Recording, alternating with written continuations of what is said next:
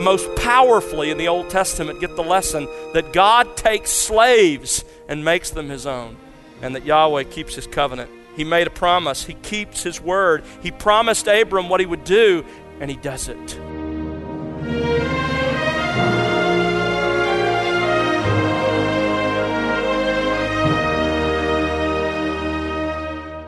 Welcome to The Word Unleashed with Tom Pennington. Tom is pastor teacher at Countryside Bible Church in Southlake, Texas. Hello again, I'm Bill Wright, and Tom is continuing his current series with part two of An Aerial View of the Old Testament. We're taking a bird's eye view of the Hebrew Scriptures to better understand the timeless truths about who God is, what He has done, and how these historical accounts connect and relate to the New Testament. Today, Tom will examine the book of Exodus, an account full of fire, smoke, mountains, miraculous events, and the incredible sovereign work and faithfulness of Yahweh in his redemption and deliverance of his chosen people, Israel. Let's join our teacher right now as we learn more from God's Word here on The Word Unleashed. Understand that in chapters 1 through 11, you had 2,000 years and in chapters 12 through 50, 290 years. There's a lot that God wants to say about his interaction with the patriarchs. God chooses one man and one family to whom he will bear a special relationship, and that is Abraham. We know nothing, by the way, about Abraham's first 75 years of life. And we know very little about his final 75 years of life. The greatest detail that we know about Abraham's life is from his 75th birthday to his 100th birthday, from his conversion until Isaac, the son of the promise, was born. So God comes to him and says, I want you to go forth from your country. Where did he come from? He came from Ur of the Chaldees. You remember your world history? Ur was located in Sumer, in Mesopotamia. Mesopotamia meaning the land between the rivers. It was composed, Sumer was, of 12 city states, and Ur was the hub. It gave us, that great culture did, cuneiform, which was the earliest known form of writing. It was a highly cultured, cosmopolitan culture. And yet God tells Abram to leave. Why leave Ur? You could make an argument that that is the birthplace of civilization. Its influence is far and wide. Why would God have Abram leave Ur? Well, there are two reasons. First of all, because Deuteronomy tells us it was full of false gods and their worship. God wanted to insulate and isolate Abram from his ancestors because that was his past. He was a polytheist, he worshiped many gods. And when God calls him, he calls him out of that environment. But why Canaan? Why go to that narrow, rather barren little strip, of land in the Middle East. It's because Israel is at the crossroads of three great continents. It is the land bridge between Europe, Asia, and Africa. On the topographical map, you would discover that there is a great desert, a barrenness to the east of Israel that really can't be crossed. And even on the path I show here of Abram's journeys, you see that he went up and came down through Israel. That's because no one wanted to travel across the barren track of the desert that was a straight line between Ur and Canaan. And so he went up and over that area and down, and that's the way the traffic of the ancient world ran. You see, God placed Israel at the most strategic spot on the most important international highway of the ancient world. It was the land bridge between three great continents. And yet, at the same time, and this is remarkable, the tiny land of Israel is divided horizontally, or vertically rather, from west to east into five distinct geographic regions. And in the middle of those regions is an area called the Hill Country, and that's where most of Israel lived and where they spent most of their existence. But that was not the easiest area to travel. And so the remarkable thing about it is that even though military and commercial traffic was constantly marching through her land, Israel was remarkably secluded in that central hill country where she lived most of her life. And so think about it. God places his people in the center of the ancient world, and yet at the same time, by the way he constructed the land of Israel, she found her daily life insulated from all of those influences. Remarkable providence in God's plan. So Abraham goes to Canaan and he waits for the promised son. Eventually, as you know, the covenant is confirmed not in Ishmael, the son born to, to Hagar, but rather in Isaac. Isaac really only gets two chapters of Genesis. And essentially, the important thing to know about Isaac is that he has twins Esau and Jacob.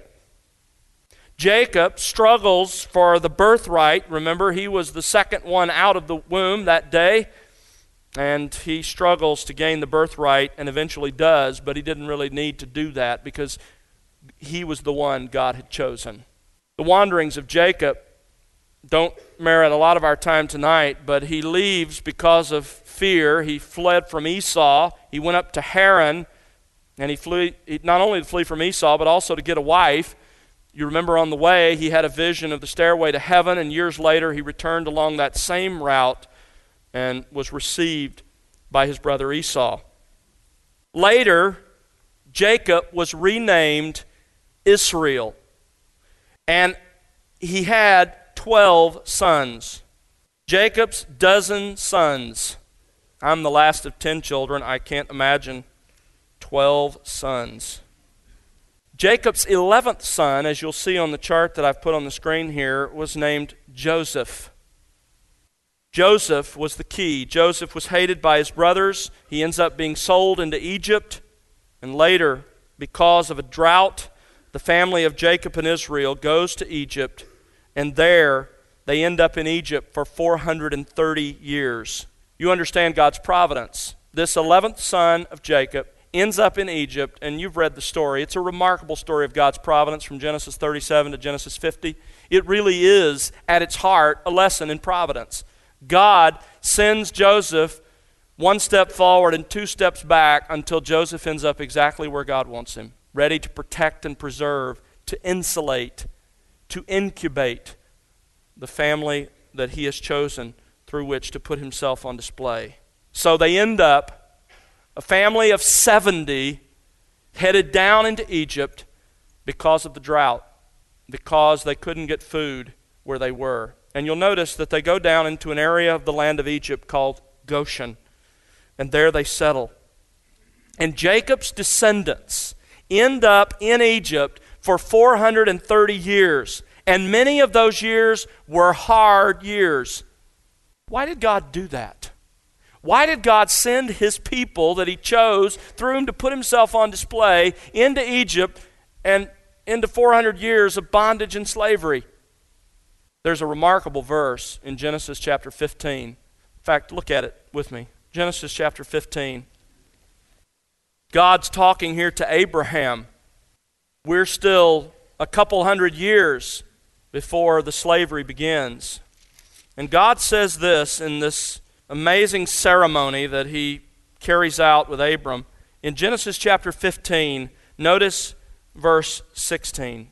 You're going to go to your fathers in peace. You'll be buried at a good old age. Then, in the fourth generation, they will return here, for the iniquity of the Amorite is not yet complete, is not yet full. If you go back to verse 13, God had said, Your descendants are going to be strangers in a land that's not theirs. They'll be enslaved and oppressed 400 years. Why? Why? Here's the answer, verse 16 because the iniquity of the Amorite is not yet complete. You know what God was saying? God was saying the people that Joshua will kill and drive out 400 years after that captivity begins, will be an act of my justice. But in my patience, I'm giving those terrible, polytheistic, child sacrificing people more time. But the time will come. Derek Kidner writes Until it was right to invade, God's people must wait, even if it costs them four centuries of hardship.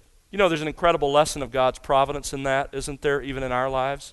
We don't know what God is doing. We don't know what his plans are. God had something in mind for 600 years later when he talked to Abraham. So we don't know what God does, but we can trust him. So they find themselves in Egypt, and Jacob and Joseph, his 11th son, die. But their multiplying clan remains in Egypt. They went down 70 and they just continued to multiply. Incubated there from the influences of the Canaanites, growing for God's time. That brings us to the end of Genesis and to Exodus. Now, when you come to Exodus, the book can be outlined like this. You have the Exodus itself, deliverance from Egypt, in chapters 1 through 18. Chapter 12 is actually the Passover, and chapter 13 is when they leave Egypt. But that whole, uh, the Exodus is encompassed in those 18 chapters. The second portion of Exodus is the law, the covenant at Sinai, chapters 19 to 34, followed by the tabernacle constructed and inhabited in chapters 35 to 40. When you look at the book of Exodus, its central theme is God's redeeming of a people for himself and entering into a covenant relationship with them. God would use this nation to put himself on display, to serve as a channel of divine revelation, to give the Bible to the people of the world, and to be the people through whom the Savior would come. Understand this is what God is doing with this nation. He's putting himself on display, he's serving as a channel of divine revelation, using them to serve as that, and to, as the people through whom the Savior would come. The basic spiritual message of Exodus is that Yahweh is a redeeming God. This is where we first, most powerfully in the Old Testament, get the lesson that God takes slaves and makes them his own, and that Yahweh keeps his covenant. He made a promise, he keeps his word. He promised Abram what he would do, and he does it. Some 600 years later, he steps in to execute his word just as he promised. Now it begins, Exodus does, with the bondage in Egypt. One chapter, portion of that chapter, gives us a picture of what went on. 400 years. There's very little revealed about those years, but the conditions of this period are reflected for us in Exodus 1. Understand that from 1876 BC, when Jacob took his family into Egypt, until 1730, in other words, roughly 100 and 150 years. For about 150 years, the Hebrews lived prosperous and in ease. But in 1730 BC, a new dynasty began in Egypt. If you have any familiarity with Egyptian history, you know it was the Hyksos dynasty. And with it came a life of unbearable affliction and suffering for the people of God under a Pharaoh whom is described as one who knew not Joseph. A new dynasty, a group of foreigners who had come into Egypt and gradually grown to an extent where they took over the leadership of Egypt. They displaced the Egyptians from the leadership of the land. And because there were fewer of them than there were Egyptians, there was always a concern that the Egyptians would mount an overthrow by bonding together, perhaps with the Israelites, and so there was this desire to enslave the Israelites, to keep them suppressed, so they could never be a threat to overthrow this new dynasty, the Hyksos dynasty. By the way, the making of bricks is much the same today as it was in the ancient world. You can see the picture there simple wooden troughs, mud baked bricks, and that's what they were required to do. Into that situation, God heard the cry of his people. And the deliverance comes under a man named Moses. That deliverance is described beginning in Exodus 2 and running all the way through Deuteronomy, the end of that book, and Moses' death. Let's take a moment to walk through a little Egyptian history. We're talking about the 18th dynasty of Egypt. You can see that there were several characters here. The one I want you to notice on the left is a woman, a woman by the name of Hatshepsut. Perhaps you saw her exhibit when it was down uh, in one of the local museums. Hatshepsut was the most powerful woman ever to live in Egypt. She adopted Moses. Her only child, a daughter, died before she was 10. She was the daughter of Thutmose I, whom you see on this chart. She married her half brother, Thutmose II. and thus ascended to the throne as queen, as the queen of her half brother, Thutmose II. When he died, her 10 year old stepson, Thutmose III, temporarily took the throne. But then Hatshepsut stepped in.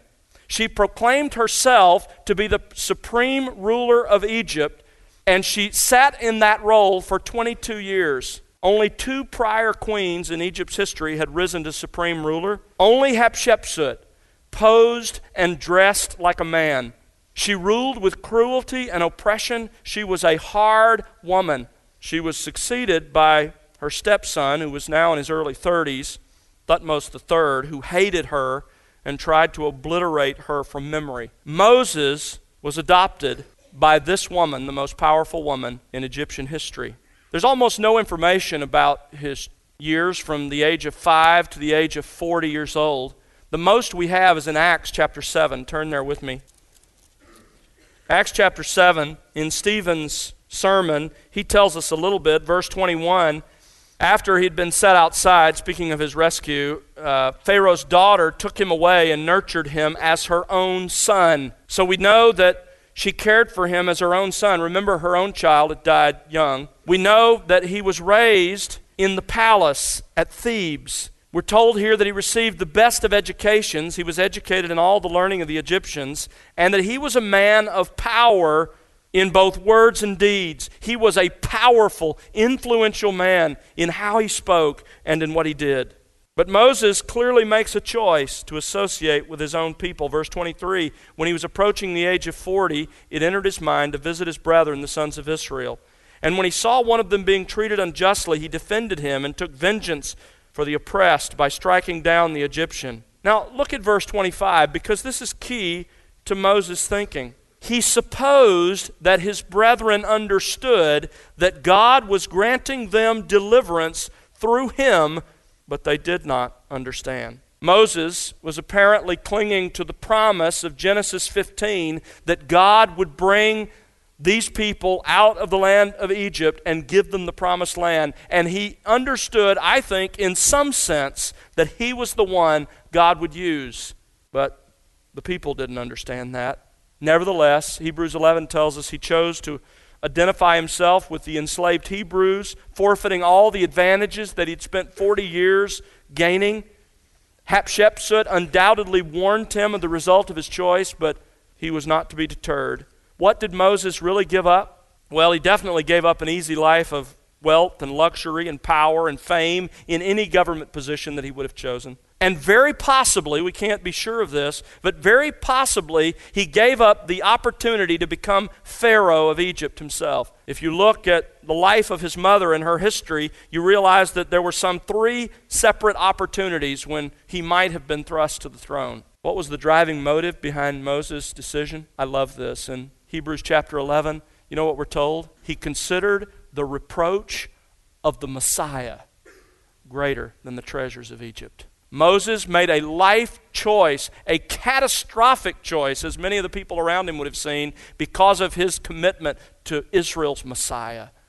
He knew the Messiah was coming. So, in light of what happened there, he flees Egypt and ends up spending the next 40 years of his life as a shepherd in Midian. He leaves Egypt, the point of the beginning of the red arrow there on the screen, and ends up in the barrenness of Midian. And of course, you know what happens at the end of that period of time. He's at Sinai. Burning bush would have probably been down here in this region. He sees this bush that burns but that is not consumed, and God calls him to deliver the people. And I love this. When you look at God's call of Moses, listen to Moses' objections. He says, I have no authority. Who am I? I have no message. What shall I say? I have no credibility. They will not believe me. I have no eloquence. I am slow of speech and I am slow of tongue. But look at God's response to each of those. I have no authority. Who am I? Yahweh says, I will be with you. I have no message. What shall I say? Say that I am has sent you. Let my name be your message. I have no credibility. They will not believe me. Yahweh says, What is that in your hand? You'll have my power to substantiate your message. I have no eloquence. I'm slow of speech and slow of tongue. And Yahweh says, You'll have my provision. I will be with your mouth, and Aaron shall be your spokesman. Out of excuses. Return to Egypt. So Moses returns back from Midian to Egypt. And there we begin the encounter Yahweh, the God of Israel, versus the gods of Egypt. It's a remarkable story, really. When they return, when Moses and Aaron return to Egypt, the Pharaoh they encounter, you'll see here on the chart again, is Amenhotep II, the last name at the bottom. Amenhotep II. He was the son of Thutmose III, Moses' nemesis. He's in the fourth year of his reign when they return, and he's about 22 years old. And here shows up Moses, 80 years old. And he says, let my people go. Now, this Pharaoh reigned from Memphis over here to the, the side of the land and not from Thebes. It's close, as you can see, to Goshen, and that helps the story unfold as the plagues are rained out on Egypt. The timeline of the plagues is about six months. When you think about the plagues, understand, best we can determine, they lasted for a period of about six months from late September or early October through the latter part of March. What about these plagues? What were they? Well, there are three essential views. Some see them as pure myth, which of course we reject out of hand. Others say, no, they are greatly exaggerated accounts of perfectly understandable, albeit unusual natural phenomenon, which Moses used for an object lesson. The third view is that they were unique historical outpourings of the wrath of a sovereign God who wished to show not only Egypt, but his own people that he is the Lord of heaven and earth. They were miracles. And that's absolutely what the Bible underscores as true. Why did God send the plagues? Well, there really are two purposes to provide a knowledge of the true God. God is going to irrefutably answer Pharaoh's question. Turn back to Exodus chapter 5, verse 2. Here was Pharaoh's question. He would live to regret it. Exodus chapter 5, verse 2, Pharaoh said, Who is Yahweh that I should obey his voice to let Israel go? Remind, let me remind you that people believed, as I said before, that the domain of the gods of a country extended as far as the borders of that country and measured their strength by its size, the victory of its armies, the decree of its prosperity, determined just how powerful and strong your gods were. And so God says, I will show you that I am Yahweh. I will show it to Israel, I will show it to Pharaoh, I will show it to all Egypt, and I will show it to all the world. God put himself on display as the powerful sovereign God of all creation. And also to destroy the credibility of Egypt's false gods. The, the plagues were specifically designed to be directed at the gods of Egypt each of the plagues designed to show Yahweh's superiority over all of Egypt's gods. God was essentially saying, I am the only true God, and everything you worship as God is under my control. 400 years later, when the Philistines take the Ark of the Covenant, they're still remembering what Yahweh did in Egypt. Here's what God said. I love this quote. In Exodus chapter 9, this is what it was all about. Exodus chapter 9, verses 14 to 16. God says, For this time I will send all my plagues on you and your servants and your people, so that you may know that there is no one like me in all the earth this next phrase sends shivers up my spine. God says, For if by now I had put forth my hand and struck you and your people with pestilence, you would then have been cut off from the earth. God says, Listen, I'm here to teach you a lesson not to obliterate you. If that's what I wanted to do, I could have done it in a moment. But indeed, for this reason, I have allowed you to remain in order to show you my power and in order to proclaim my name through all the earth. God putting himself on display.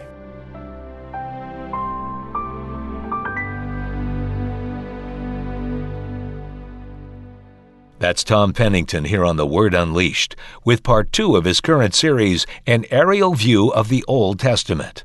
Tom will bring you part three on our next broadcast. Join us then.